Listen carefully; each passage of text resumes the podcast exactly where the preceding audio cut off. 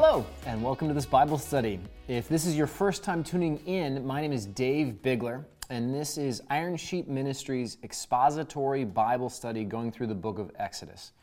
The goal of Iron Sheep Ministries is to help the Christ follower grow in their knowledge of and relationship with our Lord and Savior Jesus Christ.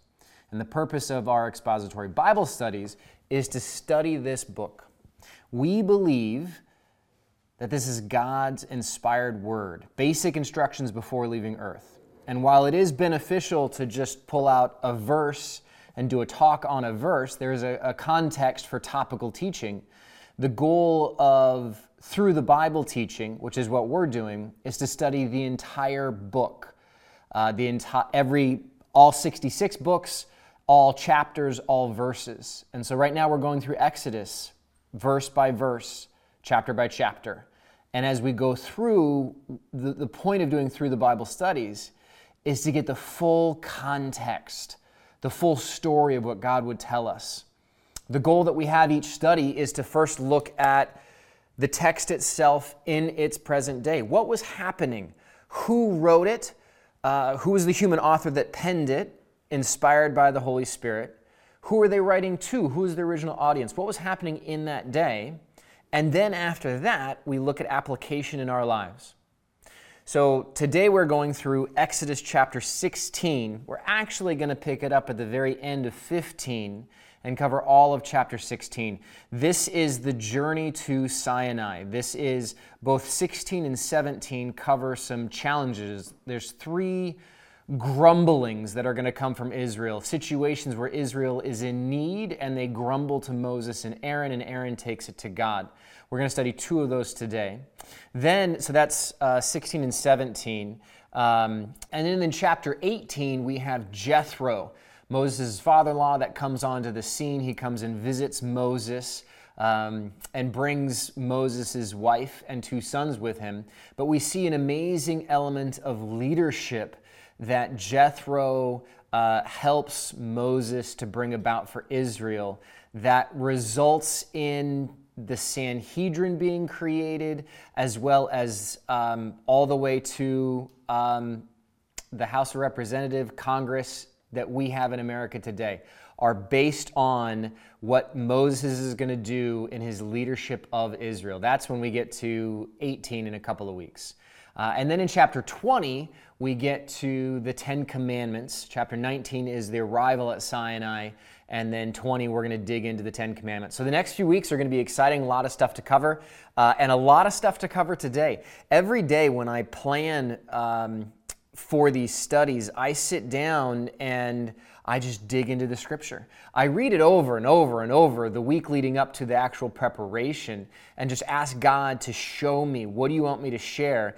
And then I dig in and I follow every single rabbit trail. And sometimes I'll sit down at the beginning of the day and I'll be like, okay, this should be a pretty quick prep. And six hours later, I'm halfway through because there's just been so many rabbit trails that I've followed. And that's the point of this study is, is that I want to dig in deep and see where everything's connected. And we're going to see that happen several times today.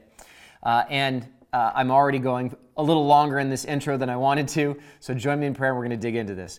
Lord, thank you. Thank you for giving us your word. Thank you for what you did in Exodus and bringing the people of Israel out of Egypt. And thank you that we get to study that today and we get to learn from that today. Lord, I pray that you will uh, use me, that I'll be an instrument approved, that you will speak through me. And Lord, I pray that you will open up our eyes, our ears, our hearts, that we would be receptive to whatever it is that you want to teach us today. For all this in Jesus' name. Amen. So we're going to break this up. Um, I think I'm only going to do this in two chunks. Uh, we're going to cover Exodus 15 and the last few verses, so 22 through 27. Then I'm going to read all of 16. It's a lot of verses, it's 36 verses, but it really kind of jumps all over the place. There's, there's mention of manna um, all the way in verse 4, but then it continues talking about manna uh, throughout. And so rather than try to break it up by chunks, what we'll do is read all of 16 and then we'll go through and hit it point by point. Um, we're going to camp out on two subjects today, a little bit longer. One of them is the Sabbath. We have in Exodus 16 the first mention of the Sabbath. It's not the first uh, mention of taking a day of rest, but it's the first use of the word um, Shabbat or Sabbath. Uh, but then we're also going to talk about manna and camp out on that in a little bit uh, and, and what that is. So, first, why don't you join me? We're going to read um, verses 22 through 27 of chapter 15. Then Moses led Israel from the Red Sea, and they went into the desert of Shur. For three days they traveled in the desert with, without finding water. When they came to Marah, they could not drink its water because it was bitter. This is why the place is called Marah. So the people grumbled against Moses, saying, What are we to drink? Then Moses cried out to the Lord, and the Lord showed him a piece of wood. He threw it into the water, and the water became fit to drink. There the Lord issued a ruling and instruction for them and put them to the test. He said, If you listen carefully to the Lord your God and do what is right in his eyes, if you pay attention to his commands and keep all his decrees, I will not bring on you any of the diseases I brought on the Egyptians, for I am the Lord who heals you. Then they came to Elim, where there were 12 springs and 70 palm trees, and they camped there near the water. Okay, let's talk about this. So, this is coming right at the end of Moses and Miriam's uh, song. We saw in Exodus 15 uh, an amazing song that praises God for the parting of the Red Sea and the destruction of Pharaoh's army. Israel is now on the east side of the Red Sea, they, and Pharaoh, uh, his entire military is now annihilated, uh, and Israel is now free. This begins the uh, journey to Sinai that we will see. Uh, 16 and 17 will cover that journey. 18 will be a little bit of a pause as we talk about Jethro. And then 19 is when the, Israel will actually arrive at Mount Sinai, uh, in which the Ten Commandments are going to be given. So that's right on the heels of the um, parting of the Red Sea. Uh, and we have them enter the desert of Shur. Now, the desert of Shur, what I want to do is actually read from the expositor's Bible commentary. This is the abridged version, uh, and I'm going to read um, just a bit from this on the desert of Shur as well as the waters of Marah. The desert of Shur is the whole district ranging from Egypt's northeastern frontier eastward into the northwestern quarter of the Sinai Desert and extending southward to the mountain of, mountains of Sinai. Shur, meaning wall, is mentioned several times in Genesis 16:7, 20 verse 1, and chapter 25 verse 18. Israel's first stop is traditionally placed at Ain Musa, the springs of Moses, a site not mentioned in any biblical text. It was a source of sweet water about 16 to 18 hours' journey north of Marah, uh, which means bitter, Israel's first mentioned stop. This traditional site for crossing the Red Sea is about 10 miles south of the northern end of the Red Sea and about one half mile inland from the coast. The journey from An Musa to Marah was about 40 miles. At first, the Israelites contended with a stony desert bounded by the deep blue waters of the Gulf of Suez on their right and the mountains chains of El Rahat on their left. After nine more miles, they came into the desert plain called El Ati, a white glaring stretch of sand that turned into hilly country with sand dunes rolling out to the coast. But water was nowhere to be found. Marah is usually identified with Ain Harar, a site several miles inland from the Gulf. Ain Harar's water are, waters are notoriously salty and brackish. So Israel is starting their desert journey, uh, and the first challenge they come across is the waters that they come to are bitter and undrinkable. Um, the word Marah literally means bitter. Um, this could perhaps be a reference to the bitterness of Egypt. Um, there's no context for that. This is me putting it there. Um, but it is logical, it is possible that it was a reminder, the bitter water was a reminder of the bitterness of the experience in Exodus. There's two mentions of bitterness or bitter uh, at, in Exodus that come to mind. Uh, Exodus 1 uh, 14, their labor became bitter. Uh, Pharaoh was bringing down um, really super strong um, decrees on the slave labor, and it was bitter. Uh, and then in Exodus 12 8 is a reference to the bitter herbs that are used as part of the Passover um, celebration. And those bitter herbs are a picture of the bitterness of the experience of the 400 plus years that Israel spent in Egypt. So then you have God showing Moses a piece of wood. This is verse 25. And, you know, in digging, um, some people try to actually explain the type of wood or what might have been in the wood that somehow made this large body of drinking water suddenly able to be palatable, able to be drunk. Um, it actually is reminiscent of a story from 2 Kings, uh, 2 Kings 2 19 through 22. Uh, this is a story where Elisha uh, comes to a body of water and the people grumble because it also is undrinkable. Uh, and Elisha follows God's commands and takes and adds some salt to it, and the water becomes sweet and becomes drinkable again. In both situations, the focus is not to camp out on the, uh, the, the, piece of wood and what um, amazing uh, naturopathic uh, or pharmaceutical or whatever remedies are in the wood itself. The same thing with the the small amount of salt. The amount of water we're talking about is a vast amount of water that, that is not logical to have uh, affected by such a small amount of adding anything. The significance here is God providing. That is the whole point of this is that this is the first instance where the people grumble and understandably they haven't had water, they need water and the water that they come to is not drinkable and God provides. In the same way with Elisha, God provides in that situation. And the salt and the piece of wood is simply the crucible, is simply the thing that God uses in the same way as Moses' staff. Could God have done everything that he did without Moses' staff? Yes, he totally could have, but he chose to work through that instrument. Um, the naturalistic argument that there was somehow something in the salt or something in the wood uh, is stretching, and you're really going to have to search pretty hard for that. Um, continuing on, a test from the Lord. We have, um, there the Lord issued a ruling and instruction for them and put them to a test. If you listen carefully to the Lord your God and do what is right in his eyes, if you pay attention to his commands and keep all his decrees, I will not bring on you any of the diseases I brought on the Egyptians, for I am the Lord who heals you. The way I look at it, and this is kind of a, um, an easy way to think of it as you, as you look at the Old Testament and the New Testament for that matter, God's people, Israel, are, are newborns. They have, they have, they're basically toddlers that have just started to walk.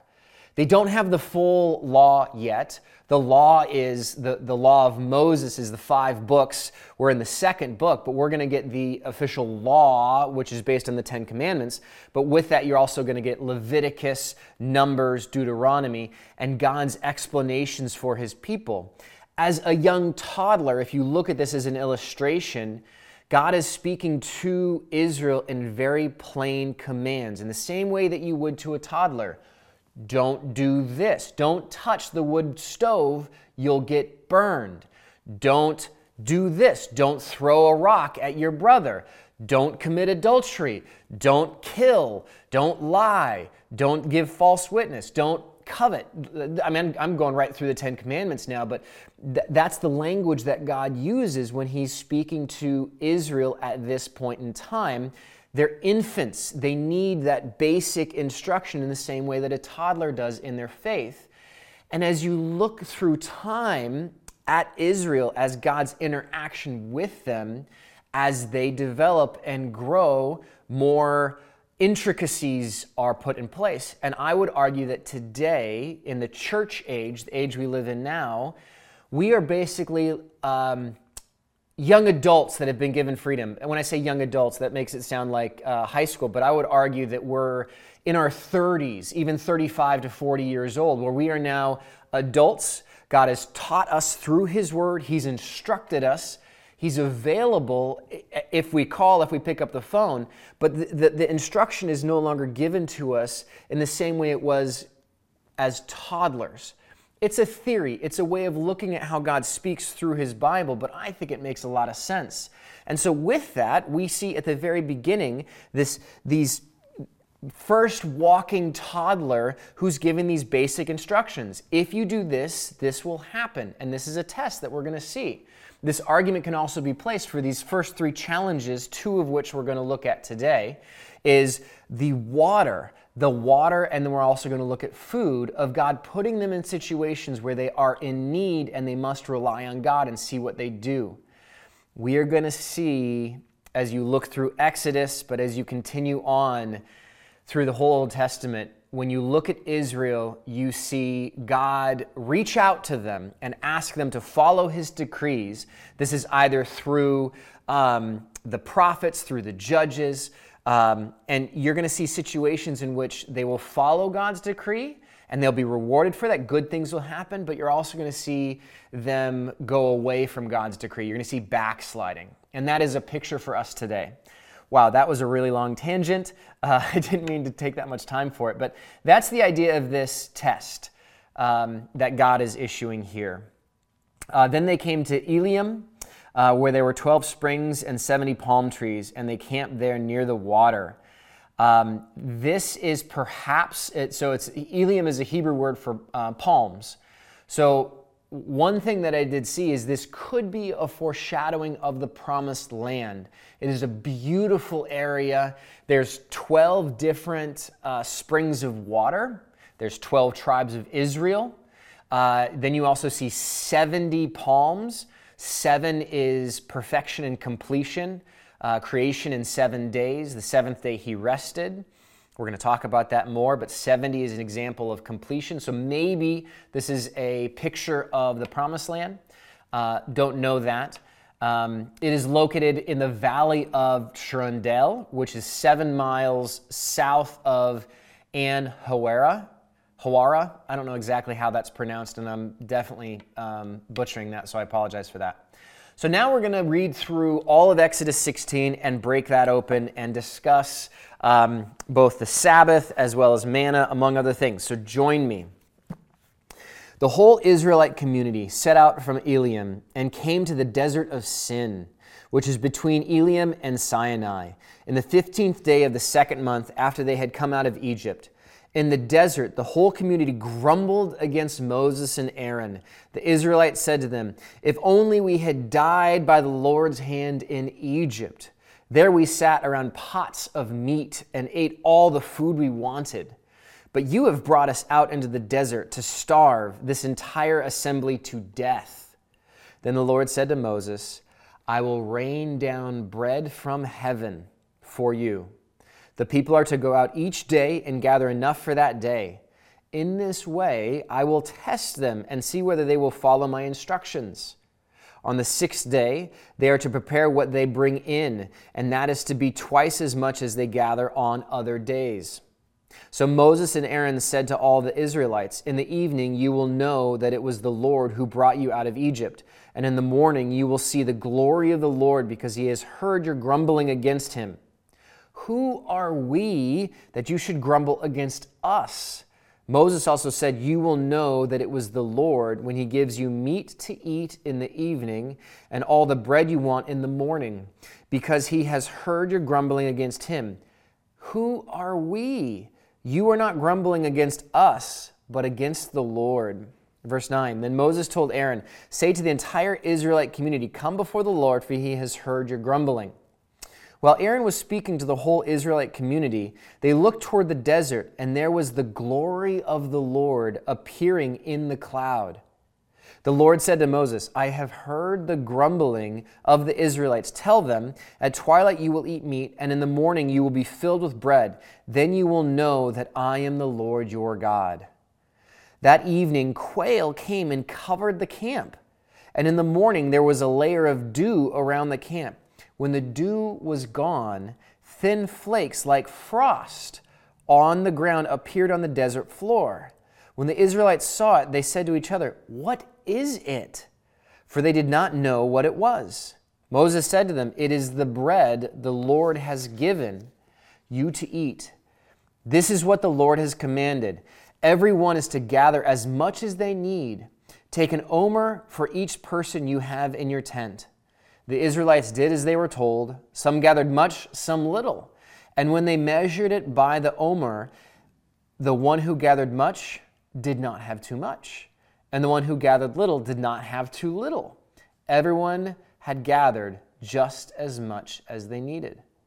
Verse 19 Then Moses said to them, No one is to keep any of it until morning. However, some of them paid no attention to Moses, they kept it until morning.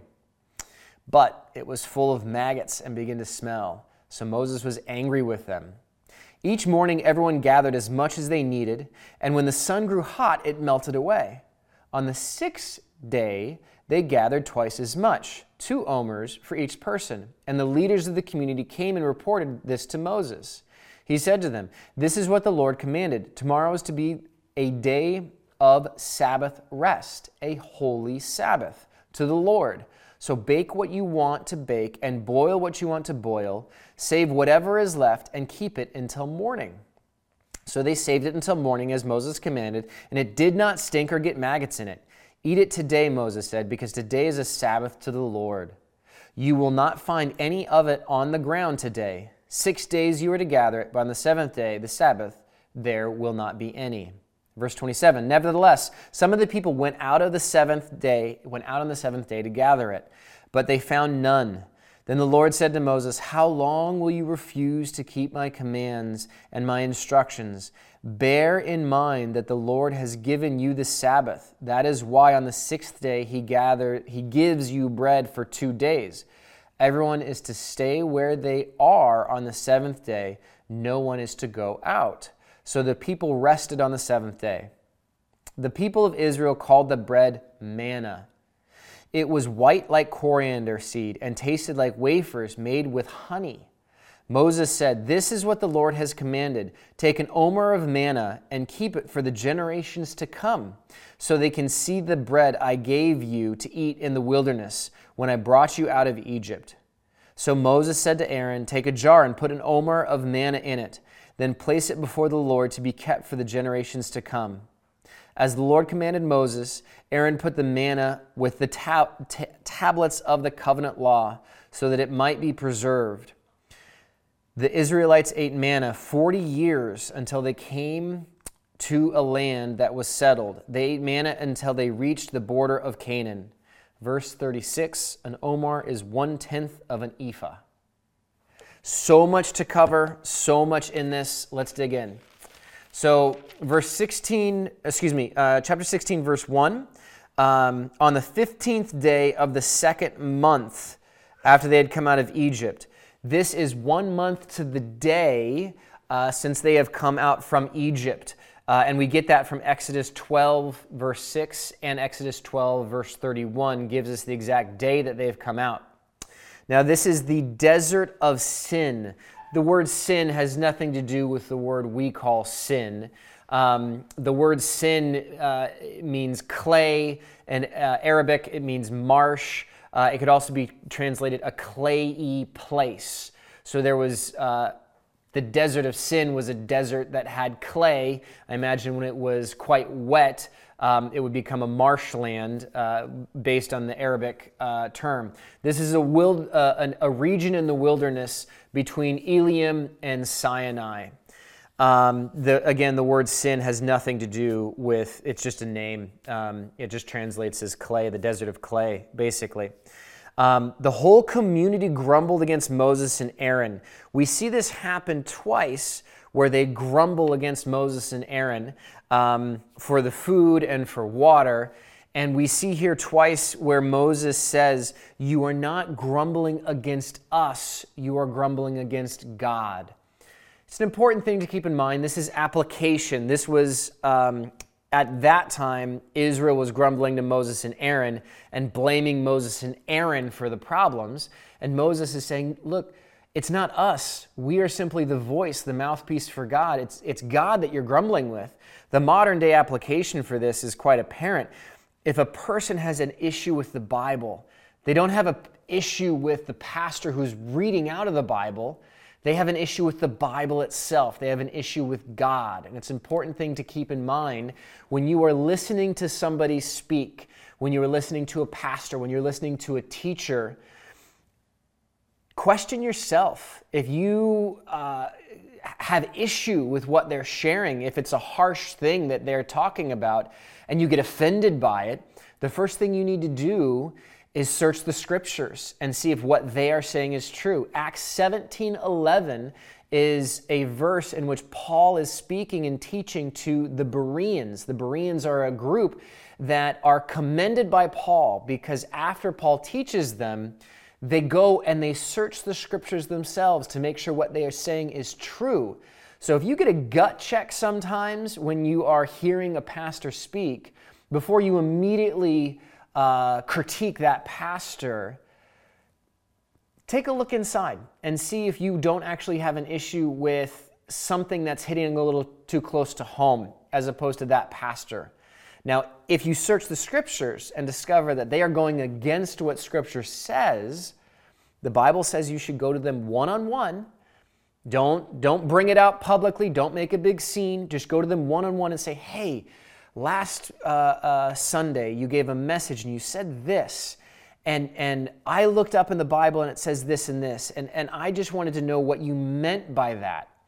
And how that, that pastor, how that teacher responds will tell you volumes about their character and who they are. Um, it's a very good test to see.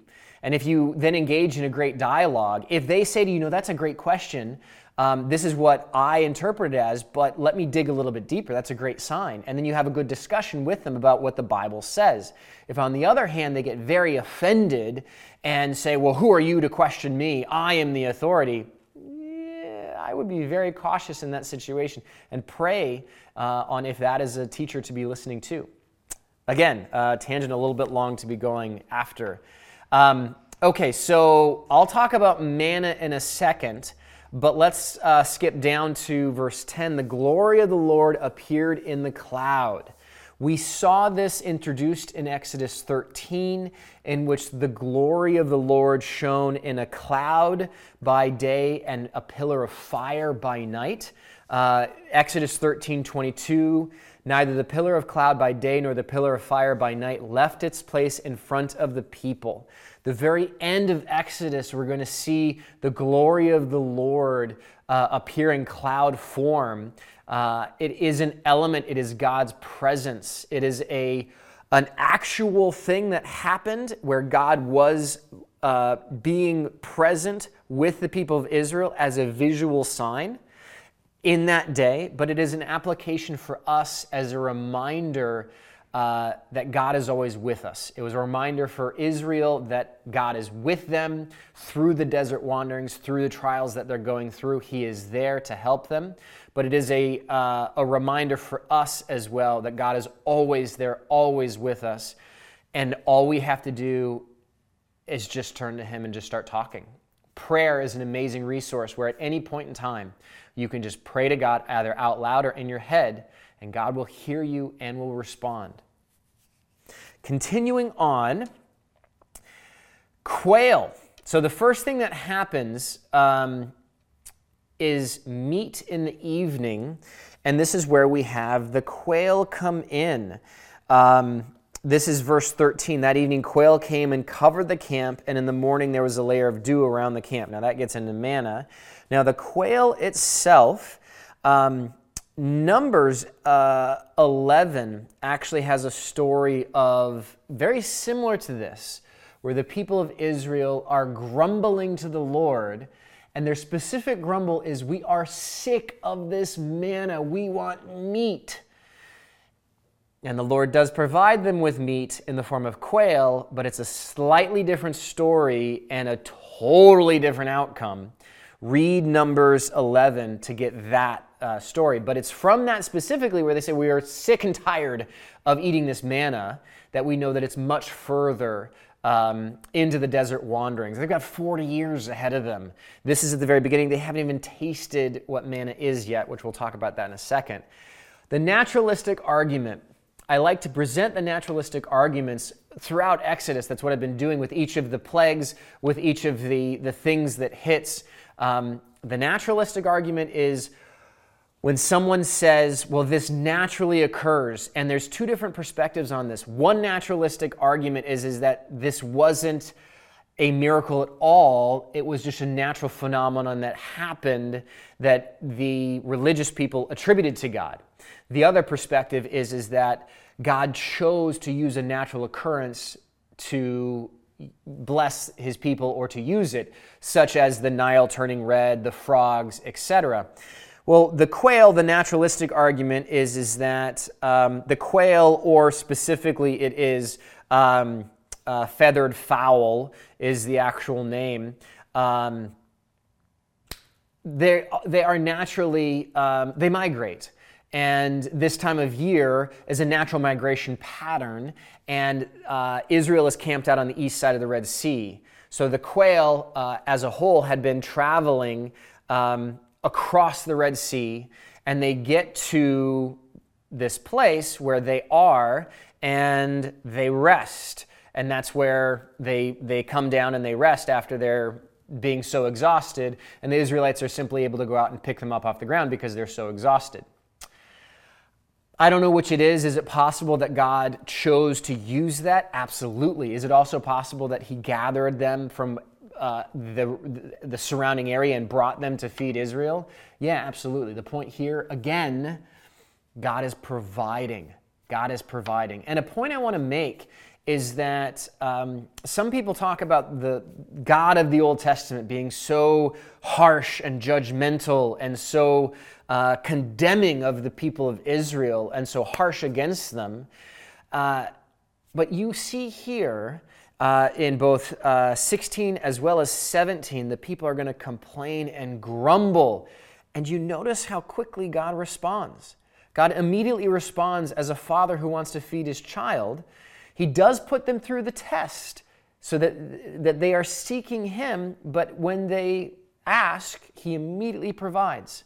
And that is what we see in the water, as well as the water um, being uh, palatable, being made sweet.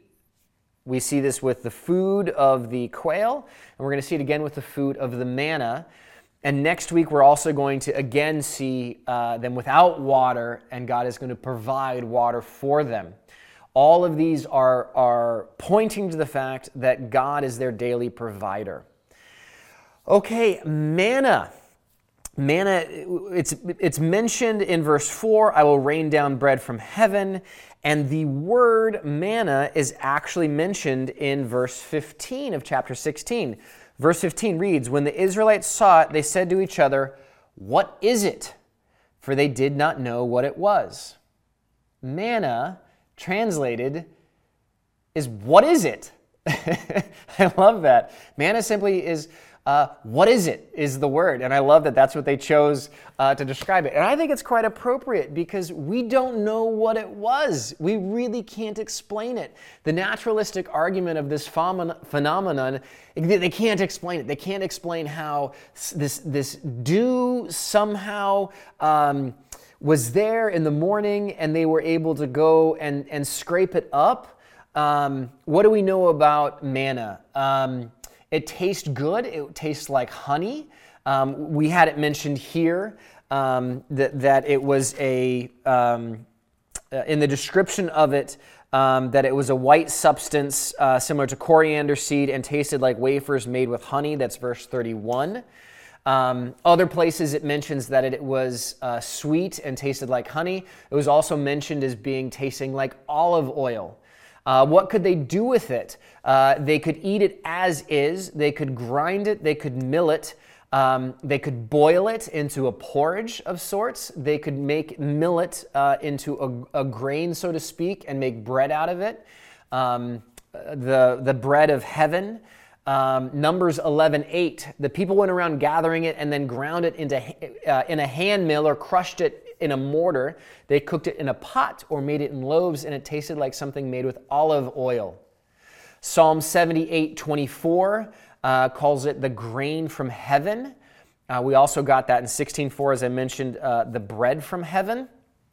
Um, it is not just to sustain people, but also to remind them uh, that they are alive solely because of God's provision. It is the bread of life.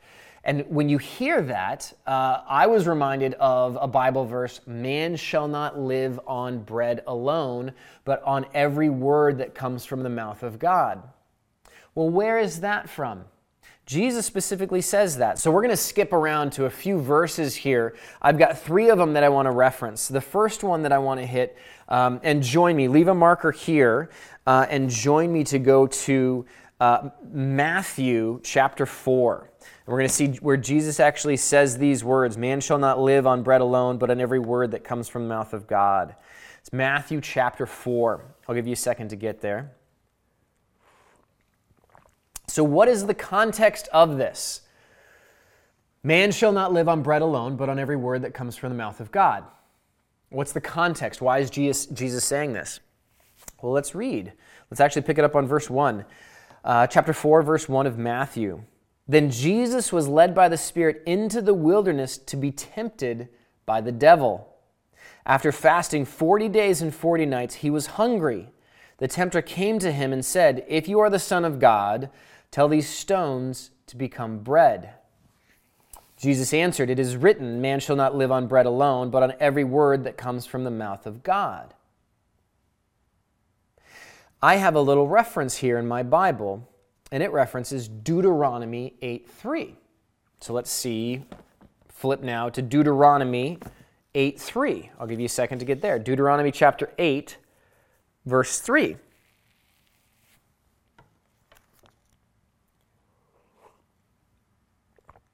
we see here man does not live on bread alone, but on every word that comes from the mouth of the Lord. That's the end of verse 3. So Jesus is quoting from Deuteronomy. When he's tempted by the devil, he's hungry. He has been uh, fasting for 40 days, wandering in the desert, and Satan tempts him and says, Hey, if you really are the Son of God, you can look at those stones and you can turn them into bread. You can simply say, turn to bread, and they will turn to bread. And Jesus quotes scripture. He attacks and, and, and goes on the offensive with Satan by using the sword of the Spirit, which is our Bible. And he says, Man does not live on bread alone, but on every word that comes from the mouth of the Lord. But for context, let's not just read the single verse, but let's actually start on verse 1 of uh, Deuteronomy 8. Be careful to follow every command I am giving you today, so that you may live and increase and may enter and possess the land the Lord promised on oath to your ancestors.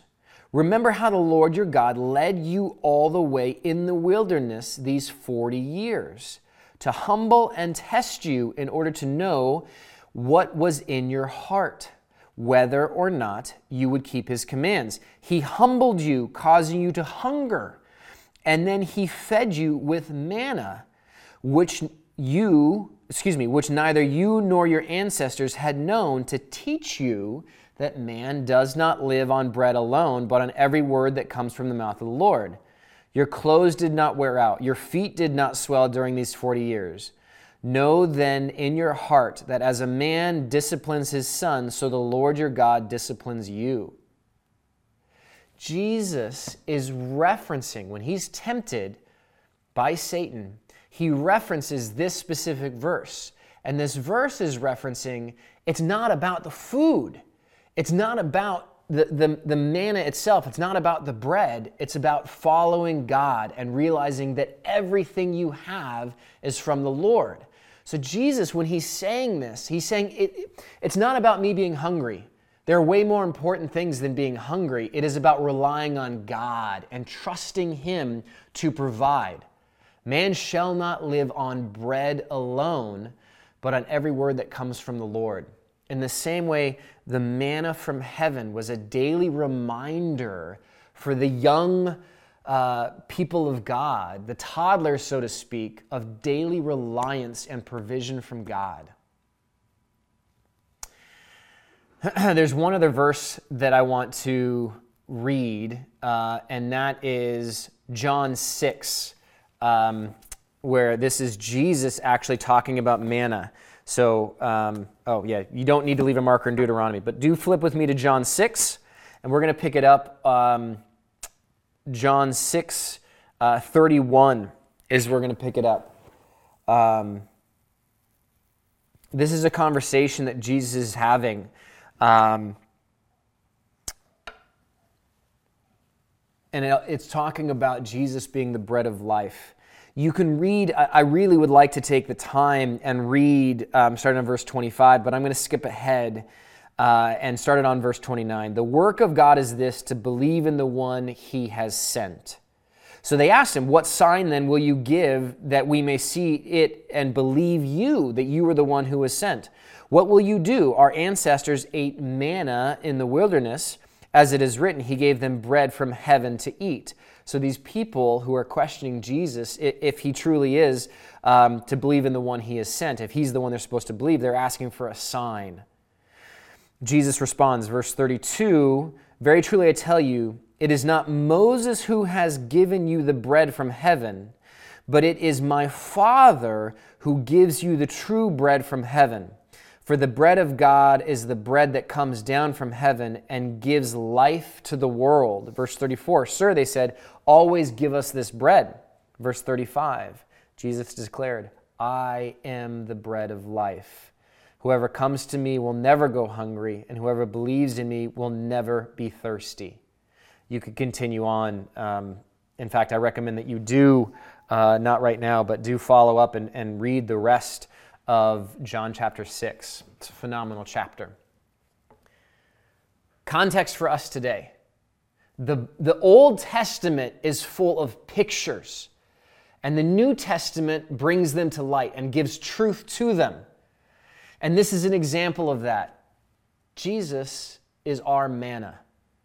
Jesus is the bread of life that we need daily to be able to survive. In the same way that Israel needed manna every single day, Jesus is our manna. Okay, flipping back. Um, verse 16, we have the word omer.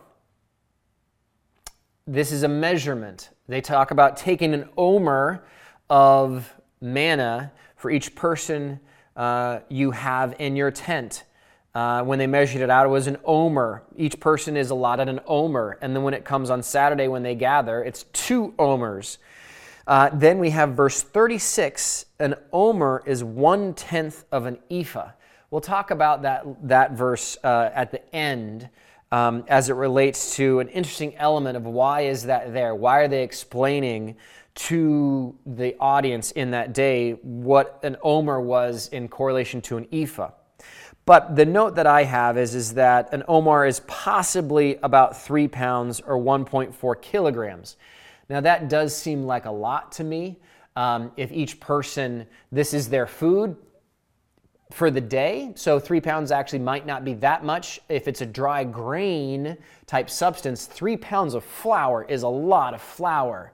Uh, three pounds of cornmeal is a lot of cornmeal, but we don't know. We don't know specifically how much it is. Um, the reference I found simply said that it's roughly three pounds. So an omer is just simply uh, a, a, a measurement. An interesting thing to note, though, on verse 18, they had as much as they needed. So when they would go out, if they gathered too much or if they gathered too little, it was still enough. When they measured it out, each person had gathered an omer, it, which is an interesting element. Uh, and the application of that for today, the Lord gives us everything we need. We have everything we need. Anything we want is above and beyond that. You have everything that you need and it's provided by God. The air you breathe, the blood going through your veins, life is given to you by God. Application, an interesting illustration is that we see here twice where the people don't believe Moses. So, uh, one, um, they tried to keep more than they needed, and it went rotten overnight. Uh, and that is a very good illustration is that oftentimes we seek out, especially Western culture, especially Western culture with materialism, we seek out way more than we need, way more than we need. And as a result, it begins to rot. It, that illustration is perfect. So often your wealth begins to own you. When you are seeking after possession for fulfillment, it's never enough. You never have enough, and it begins to rot and rot you from the inside out. God gives you everything that you need. The other instance of the people not believing Moses is as it relates to the Sabbath, is that uh, on the sixth day they are to gather two omers, a double portion, uh, and it will last two days. But on the seventh day they are not to gather any. And they still tested. They went out to gather, and there wasn't any manna. That's another sign that this was not some natural occurring thing. This is a spiritual phenomenon. This, excuse me, not spiritual, supernatural phenomenon for it to suddenly not be there, but be there the other six days of the week. And on one of the days, it lasts 48 hours as opposed to 24 hours. This is God providing. Sabbath. Let's talk about the Sabbath. So I'm going to pause our usual through the study to camp out on the Sabbath here. So the first mention of Sabbath is in chapter 16. We get it on verse 23, uh, in which uh, tomorrow is to be a day of Sabbath rest, a holy Sabbath to the Lord. And then there is some instruction that is given as far as it relates to what is supposed to happen on the Sabbath. The one instruction that we do get from uh, chapter 16 is that people are supposed to rest. It is supposed to be a day of rest. The other element is, is that, and it's an interesting one, is, is that everyone is to stay where they are on the seventh day. No one is to go out. Now, that doesn't mean that no one is allowed to leave their house. It means it's directly correlated to no one is supposed to go out and gather manna on the Sabbath day itself. This is actually where uh, we get the 2,000 cubits rule, an extra biblical rule that was added. It's not in the Bible, but it is in uh, Jewish teaching. It is a rabbinic rule, is that on the Sabbath you are only to travel 2,000 cubits. 2,000 cubits is roughly half a mile. And so to this day, practicing Jews uh, in Israel or wherever, if they're still practicing this and holding to this, they will travel no more than half a mile. What else can we learn about the Sabbath? Well, we are going to do a little bit of a survey of the Bible. We're going to hit um, roughly seven verses that all correlate to the Sabbath. So leave your marker here and join me. We're going to go all the way to Genesis. We're going to go to Genesis uh, chapter 2, right at the beginning. Genesis chapter 2, verse 2. give you a second to get there. Genesis 2 2. By the seventh day, God had finished the work he had been doing. So on the seventh day, he rested from all his work. Then God blessed the seventh day and made it holy, because on it he rested from all the work of creating that he had done.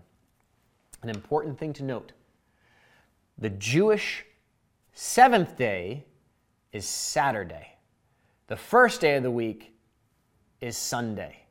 This is why the Jewish Sabbath is Saturday. Is it's actually from sunset on Friday night to sunset on Saturday night.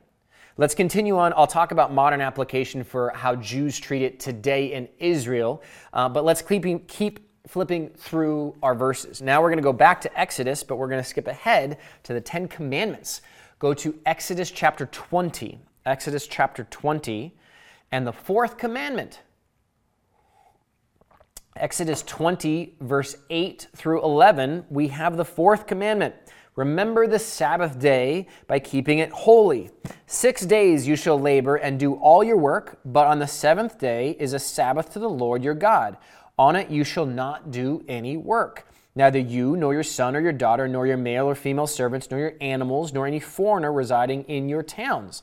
For in six days the Lord made the heavens and the earth the sea and all that is in them, but he rested on the seventh day. Therefore, the Lord blessed the Sabbath day and made it holy. The Sabbath, as it's described here, is meant to be a day of rest. God chose to rest on the seventh day, and that as an example for us. God doesn't need to rest. He doesn't need additional energy. He doesn't need anything. He is fulfilled in and of himself. He could have done all of creation in six days and been done, and that's it. But he chose in Genesis to let us know that he rested as an example. If God chose to rest, we should also choose to rest. Additional text continue on. Go to verse 30, excuse me, chapter 30. Flip over to chapter 30, Exodus 30. Ah, excuse me, Exodus 31. I need to update my note here. It needs to be Exodus 31. Sorry, Exodus 31, verse 12. Then the Lord said to Moses, Say to the Israelites, You must observe my Sabbaths. This will be a sign between me and you for the generations to come, so you may know that I am the Lord who makes you holy. Uh, and it continues on. An important thing to note is verse 15 whoever does any work on the Sabbath day is to be put to death. It mentions it several times. You can read it for yourself. There's two things that we pull out from this is that one, it is to be a sign. This is a covenant. This is an agreement between God's people, Israel, and God. And it is a sign of that, that Israel is following the law, following God's covenant, following the fourth commandment, that they do no work on the seventh day and follow the different ordinances. Now, it also adds in that there's a penalty if you do work, and that penalty is very clearly spelled out in verses 12 through 18 several times. The penalty is death. It's quite severe. I'll talk about um, us not being under the law today in a second as we continue on. I've got a few more verses to hit. Well, actually, we're not even halfway through the verses. Another one, you don't have to flip there, but just for speed, uh, Exodus 35 3. It adds, uh, it reiterates, um, but also adds an additional element that fire. You're not supposed to start up a fire on the Sabbath day. Um, but I do want to flip to Deuteronomy chapter 5. So, Deuteronomy chapter 5. Give you a second to get there. Deuteronomy chapter 5 is a restatement of the Ten Commandments. Um, we have it in Exodus. We also have it here in Deuteronomy chapter 5. And the fourth commandment, still the Sabbath. Uh, and if you read from uh, chapter uh, 5, verse 12, we have an outline of the Sabbath day and keeping it holy. But verse 15, I want to hit on. Remember that you were slaves in Egypt, and that the Lord your God brought you out of there with a mighty hand and an outstretched arm. Therefore, the Lord your God has commanded you to observe the Sabbath day. This adds an additional element to the Jewish Sabbath. It is meant as a reminder of the Exodus, of God stepping in and saving Israel from their captivity, from their slavery in Egypt. It is a reminder that you were slaves in Egypt and that the Lord your God brought you out with a mighty hand. It is to remember what God has done. It is for the Israelites as a reminder for what God has done as outlined in Exodus as we've been studying. So, to recap, it's a day of rest. As God rested, so shall we. We get that from Genesis 2 3. We also get that from Exodus chapter 20. They're supposed to stay where they are. They're not to go out. That's from Exodus 16 29. This is, they're supposed to stay with roughly half a mile or one kilometer, 2,000 cubits uh, from their residence. Um, interesting, Acts 1.12, as a side note, Acts 1.12 references a Sabbath day's walk. It's actually talking about a journey that they made that was a Sabbath day's distance. So we know from that that it was a half a mile or so, but we also know that this ordinance that was outlined in Exodus was taken literally as a distance that you can travel or not travel from your home. Don't work and don't call, cause any others to work. Uh, and then it is a reminder to remember the Lord and what He did for you. So, application. Should we follow the Sabbath? Should we follow the fourth commandment Are we required to? Jews treat the Sabbath as Friday evening to Saturday evening, so it's all day Saturday basically. Saturday is their holy day. Well, the question really should be before we ask that of what we should do, we should look and say, okay, well, what does the New Testament say about the Sabbath? What information can we learn from that? What does Jesus specifically say about it? And we're going to flip to Mark now. So go to Mark chapter 2. This is related to Jesus talking about the Sabbath. Mark chapter 2, uh, verse 27. So near the end of chapter 2, Jesus says to them, The Sabbath was made for man, not man for the Sabbath. So the Son of Man is Lord even over the Sabbath. Let's back up and actually pick it up on verse 23. One Sabbath, Jesus was going through grain fields, and his disciples walked along they began to pick some heads of grain. The Pharisees said to him, Look, why are they doing what is unlawful on the Sabbath? Picking heads of grain is considered work. They're working on the Sabbath. You're not allowed to work on the Sabbath. The penalty is death. So the Sadducees, excuse me, the Pharisees, not the Sadducees, the Pharisees are getting all, all upset. And Jesus answers, verse 20, 25. He answered, have you never read what David did when he and his uh, companions were hungry and in need? In the days of Abiathar the high priest, he entered the house of God and ate the consecrated bread, which is lawful only for the priest to eat. And he also gave some to his companions.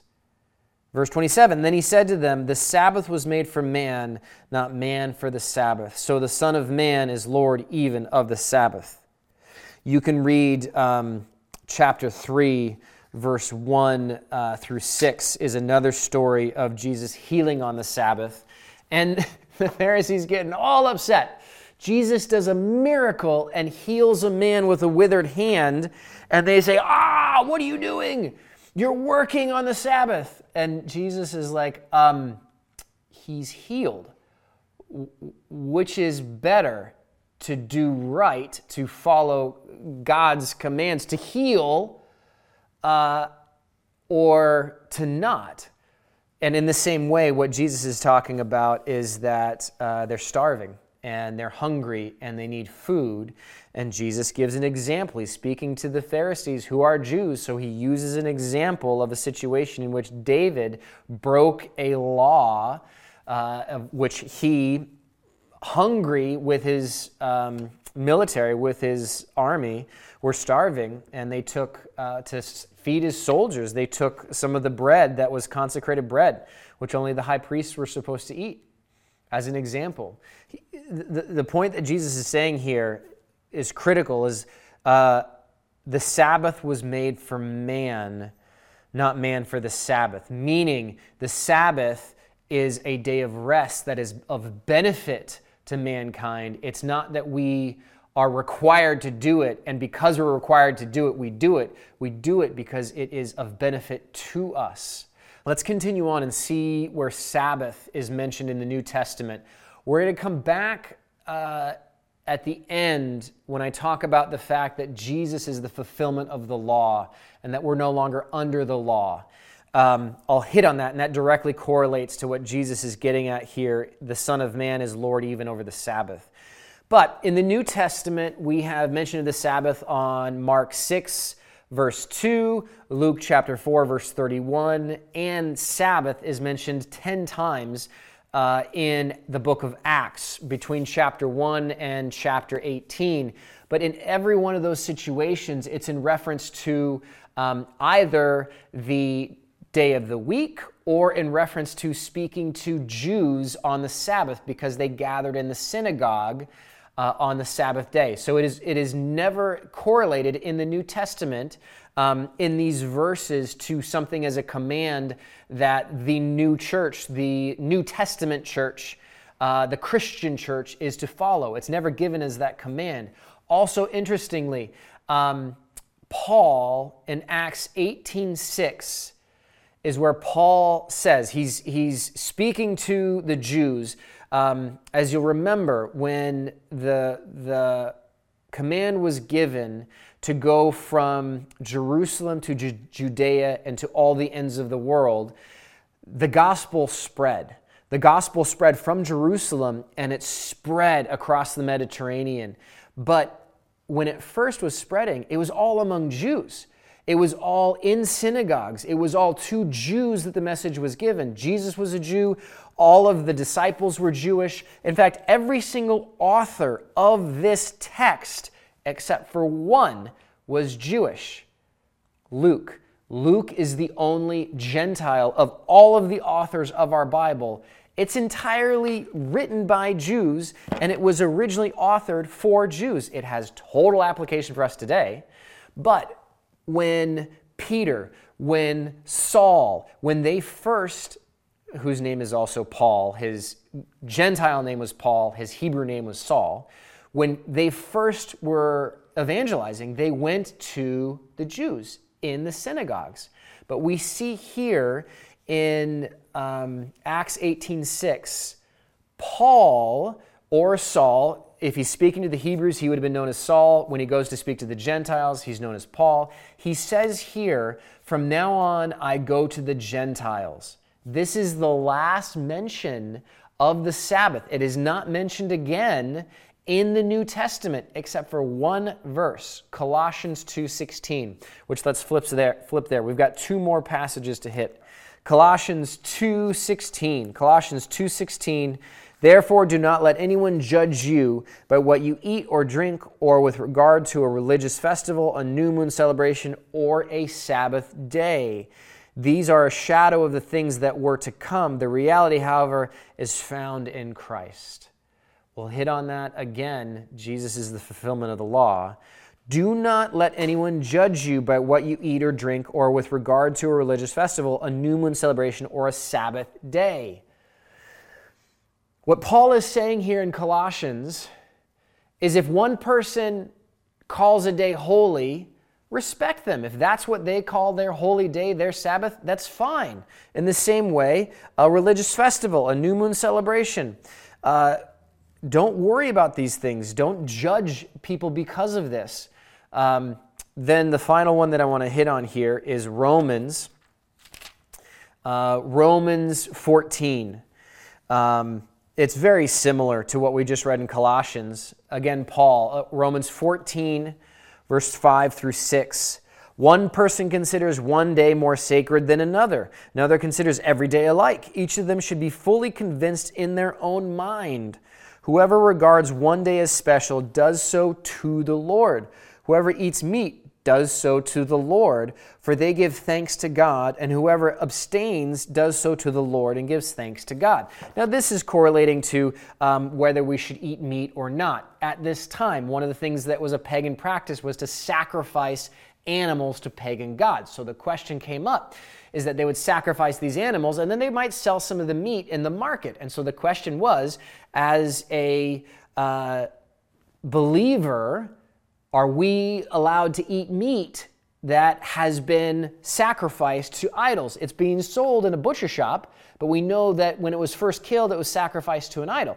And the point here that Paul is making is, is that if that stumble is a stumbling block for you, then don't eat meat that's been sacrificed. But it's also correlated to other elements. You can apply it to a person who doesn't drink. If you know the person does not drink and that alcohol is a stumbling block for them, then don't drink in front of them. In the same way, if somebody regards one day as their holy day, then respect that and, and allow that to be their holy day. So, what should we do? Should we today, should we follow the Sabbath from Friday night at sunset to Saturday at sunset? Well, that's the Jewish Sabbath, that's what they do. Well, so why do Christians celebrate the Sabbath on Sunday? And why Sunday?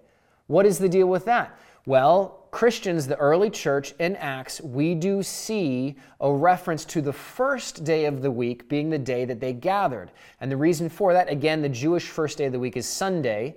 There's several reasons for it, but the most obvious one is, is that Jesus was resurrected on Sunday. All the Gospels give that account of the fact that Jesus was resurrected on Sunday. And so they intentionally gathered on Sundays. But the thing is, um, There's no precedent set in the New Testament for having a worship service on Sundays. You look at the new church, they had worship services every day. You look at the Jewish church today, they have synagogue three times a day, every day.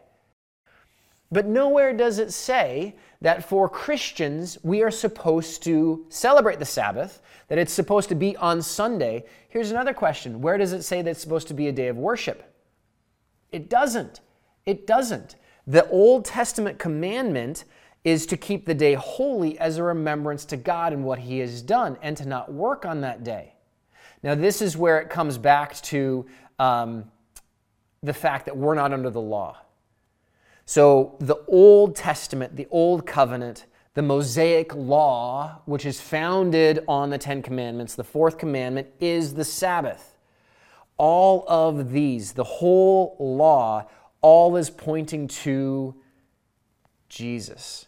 It's pointing to a new system, to a new testament, to a new covenant that would be fulfilled in Jesus. Uh, two verses that I want to hit on. You don't need to flip there. We've been flipping to so many. Romans 10 4. Christ is the end of the law, so that there may be righteousness for everyone who believes. The law was a series of rules. In fact, the Jews were so afraid of breaking the law that they created. Uh, I don't remember off the top of my head. I'll put it up here in reference, but I believe it's over 600 um, individual rules that are uh, outlined in the Talmud, that are outlined specifically of all of these laws, all these regulations, all these things that they must do in order to um, be right with God. And the challenge, the problem with that is it's impossible. Trying to fulfill the law was impossible. You couldn't do it. No one was perfect. And Jesus came as the perfect person, and in doing so, he did live the perfect life and was perfect and is that sacrificial, spotless lamb, the Passover lamb that we spoke about when we talked about Passover. Galatians 2:16 Know that a man is not justified by observing the law, but by faith in Jesus Christ. So we too have put our faith in Christ Jesus that we may be justified by faith in Christ and not by observing the law, because by observing the law, no one will be justified. You cannot be good enough. You can't get to heaven by good deeds. It's impossible. No one but Christ alone was good enough. And when we talk about the sacrificial system, which I've spoken about before, sin requires a sacrifice atonement. Something must be given in place to atone for uh, a, a, a, verdict. In a courtroom sentencing, the verdict has been passed. You are guilty, and the sentence is death. And that's where Jesus comes in as our propitiation, which is just a fancy word for in place of. And in doing that, in Jesus doing what he did, he freed us from the law. We don't have to follow it. So, do you have to go to church on Sunday? No. You don't have to go to church on Sunday. Do you have to follow the Sabbath law and not do any work on Sunday or on Saturday? No, you don't. You aren't under the law. But when we look at the Ten Commandments, we do see that there is good reason behind them, and we can still use them as a guide. They are a get to, not a got to. And so, following the Sabbath is a good idea. The last Apostle Talk interview I did was with Anthony Chapman. And he lived in Israel for 17 years. And one of the things that he talked about is how he misses the Sabbath in Israel. Now, Israel, for the most part, as he spoke about, um, doesn't really believe or practice anymore. They are culturally Jewish, but they don't uh, it's a cultural thing as opposed to a religious thing. But the entire culture of Israel, the people, the Jewish people, whether they believe in Yahweh or not, whether they're following the Jewish law or not, the Sabbath is kept. And Friday night is family night. All the shops close down, nothing is open. And Saturday is a day, the day during Saturday is a day to, to spend with your family and to rest and to not work. Nothing is done, everything is closed. But Saturday night, Anthony told me, everything opens up. All the shops open up. As soon as sunset hits, everything opens up. Everybody goes out on the town. You go out to dinner, you go and see your friends, or you go and you do some shopping. It's an interesting element. And the thing that he misses is, is that the culture as a whole takes that full 24 hour period as God designed it as a day of rest. So that is my takeaway for you today is, is that should you choose to have a Sabbath? Yes, absolutely. If you choose to make it on Sunday, great. Don't fill it up with tasks that are, are work, but have it be similar to what God's original design was as a day of rest, a day of remembrance for what He has done for you, a day to spend with your family. If you choose to make it Sunday, great. Many of my peers, people who are pastors who work in churches, they take their Sabbath on another day. Why? Because they're working. They're working, whether they're uh, leading worship or they're teaching or whatever it might be. For some people, they have to actually work. Their job requires that they work on Sunday. That's fine. Make it Tuesday. I know a lot of pastors that either make it Monday or Friday. Make it whatever day you want. We are free from the law, but it doesn't mean that we shouldn't follow what God has designed as a good thing, established at Genesis as an example.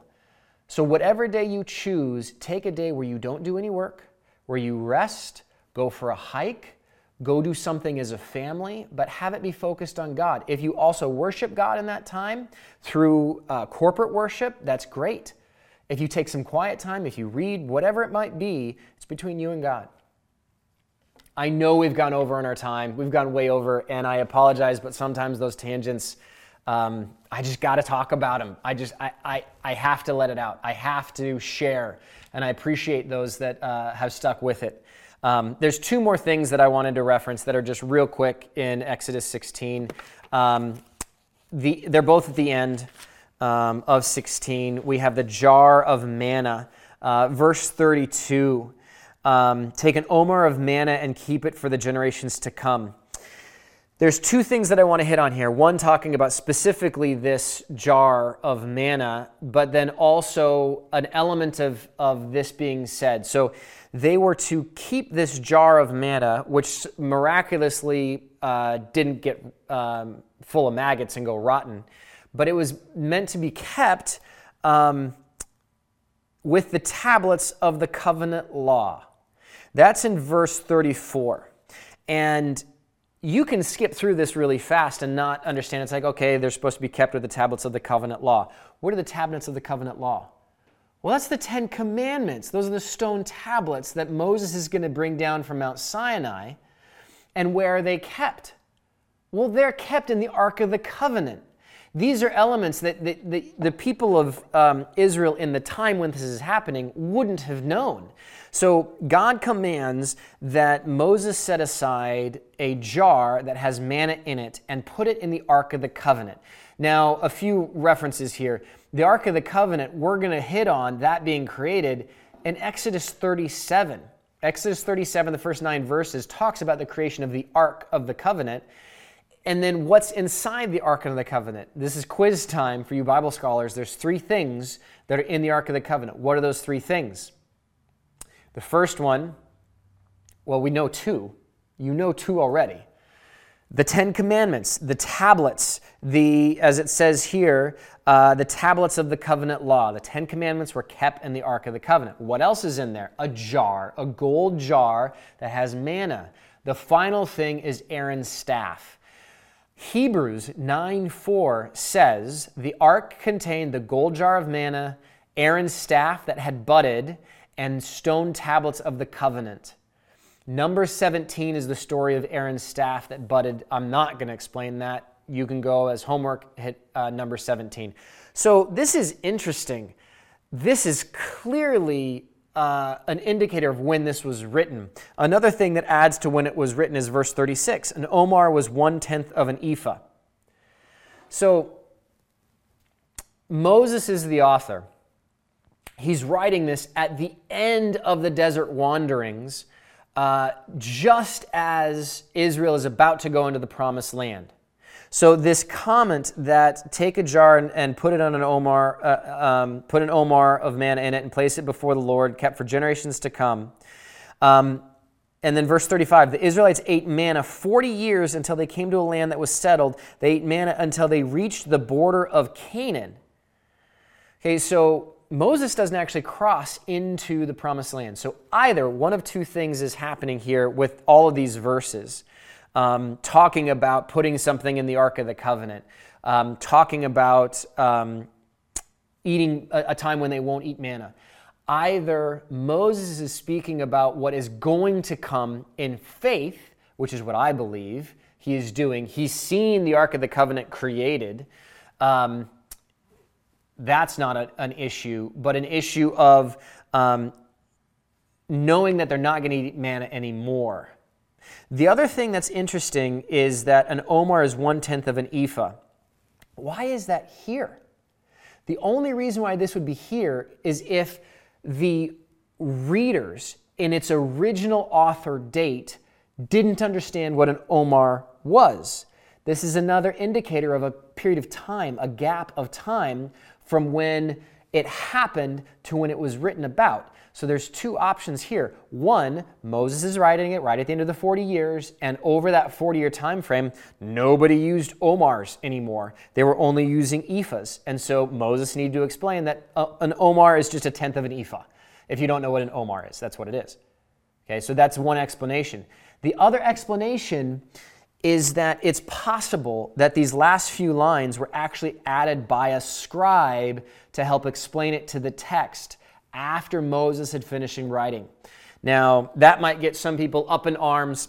I don't have a qualm with it either way. I do believe that Moses wrote this, but it does show that there is a gap in time uh, for all of these elements, that Moses is writing this at the very end of the desert wandering, speaking of something that had happened 40 years ago, but giving some explanation of it. So that wraps up 16. The takeaways that I hope that you take with this one, manna was a miraculous, supernatural provision from God, and it showed the people of Israel that God provided for them daily. And it's totally applicable for us today. God provides for us daily. We can talk to Him daily, we can pray to Him. Through Jesus' death on the cross, He left so that we could have the Helper, that's the Holy Spirit, who now resides in us. We can talk to God anytime we want. God is always there. The other thing, the Sabbath, talk to your wife, talk to your husband, decide as a family. You know what? Do we want to practice a Sabbath day? Do we want to have some traditional thing that we do uh, as a family?